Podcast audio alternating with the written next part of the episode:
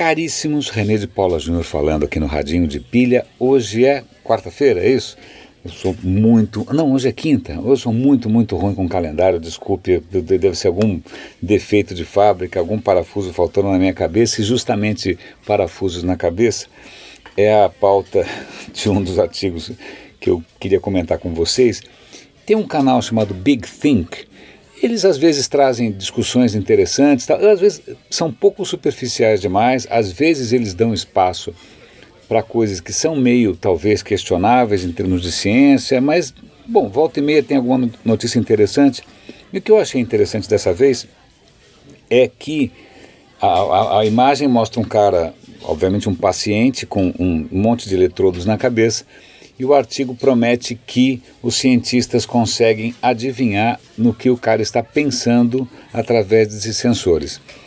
Como assim? Aparentemente, quando o cara reconhece uma pessoa, pensa em uma pessoa, ele sempre dispara o mesmo padrão no cérebro. Dependendo do tipo de imagem que o cara vê, ele também dispara padrões. Com o tempo, se você treinar lá um robozinho, você começa a... Se você ler aquele padrão nas ondas cerebrais do cara, você fala, ah, ele está pensando na Gisele Bündchen, está pensando na Dilma, não sei. Que eu imagino que sejam dois padrões bem diferentes. Mas a questão é, ler um negócio desse, aí eles já extrapolam um pouco e ficam imaginando um, o dia em que alguém vai conseguir é, adivinhar, ou pelo menos ler o que você está pensando. O que você está visualizando.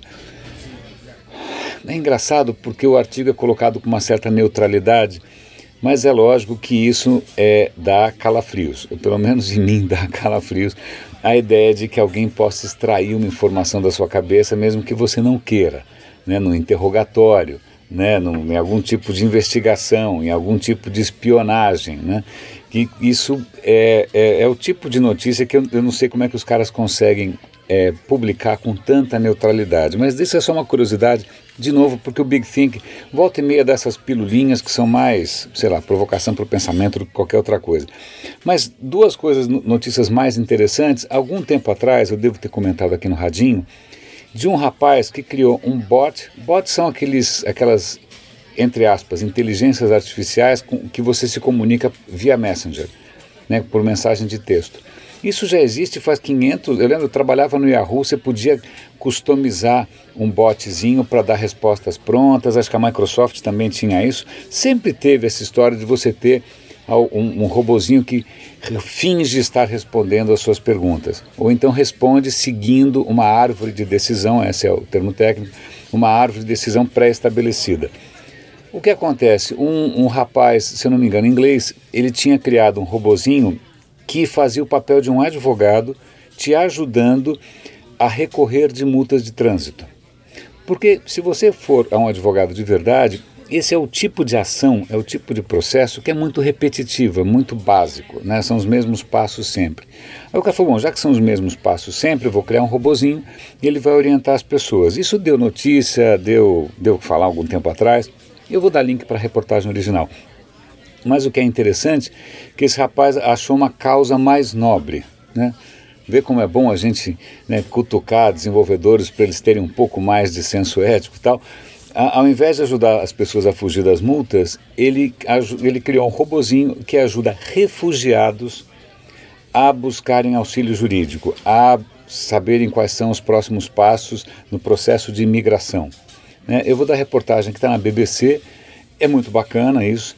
É, muitas coisas do sistema jurídico são impenetráveis para o leigo, mas são rotineiras para um advogado, né? Então não me parece muito é, disruptivo ou muito preocupante você substituir essas coisas que são um pouco mais mecânicas e torná-las mais acessíveis ao público. Eu achei bacana a iniciativa, eu vou dar o link aqui para vocês darem uma olhadinha.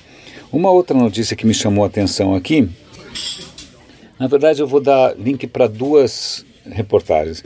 Uma delas, mais genérica, mais introdutória, é da Harvard uh, Business Review, tentando explicar como é que o Bitcoin, Bitcoin é aquela moeda vir- virtual, e o blockchain, blockchain é uma tecnologia que está por trás do Bitcoin, podem revolucionar o mundo das finanças. Ela é um pouco mais introdutória. tá? Mas é legal para dar uma, né, uma, uma visão geral de, do, que que tá, do que que é possível hoje em dia com essa história de blockchain. Blockchain não é a coisa mais sexy do mundo, ele é praticamente um livro caixa é, digital um, melhorado, na, no sentido em que você registra todas as operações, todas as operações ficam visíveis para todo mundo, tudo passa a ter um histórico permanente e você não consegue fazer maracutaia. Então, blockchain é um livro caixa à prova de maracutaia, mais ou menos isso traduzindo para o português brasileiro. O que é interessante, eu vou dar o link aqui, é ver o blockchain sendo usado não no mercado financeiro, como é a questão do Bitcoin, mas no mercado de logística. Muito interessante que logística, que é, né, a arte técnica de você deslocar coisas de lá para cá, né, que nasce em, em princípio como uma tecnologia militar, né, os militares precisavam é, suprir as, as tropas no fronte com comida, revistas de mulher pelada, remédio, munição, não sei. É, logística nasce assim, mas hoje logística é o que faz com que você compre um sa- uma tranqueira qualquer no aqueles sites chineses e misteriosamente chegue na sua casa. Então tem containers, tem navios, tem portos, né, é uma confusão. Eu vou tentar resgatar aqui um artigo que eu lembro de da Wired ter publicado há um tempo atrás, em que ele comparava os containers, containers, containers são aquelas coisas colossais, né, que vão no navio, com a internet. Porque a internet é uma revolução porque os dados são transmitidos em pacotinhos, em packets, pacotinhos. Agora, containers também são uma revolução porque eles são pacotões de coisas. E eles também funcionam no, de uma maneira muito parecida com a internet. Pois bem, nada mais natural do que associar essa coisa dos containers, que já são pacotões aí de informação indo para lá e para cá, com a tecnologia do blockchain. Então, uma das maiores companhias do mundo, se não for a maior companhia do mundo de containers, a Maersk, que é uma companhia nórdica, aliás, se você for para a Patagônia, você vê no porto os containers da Maersk, os caras estão em todo lugar, é... a Maersk está introduzindo um sistema de controle de cargas do seu, dos seus containers, navios, encomendas do Diabo quatro, usando blockchain. Isso vai ser revolucionário porque vai permitir um grau de transparência, de eficiência, de controle, vai eliminar uma papelada brutal, né? E vai transformar uma indústria que parece que não faz diferença para você, mas eu quero ver se você vai ficar feliz a próxima vez que você comprar um carregador fake, né?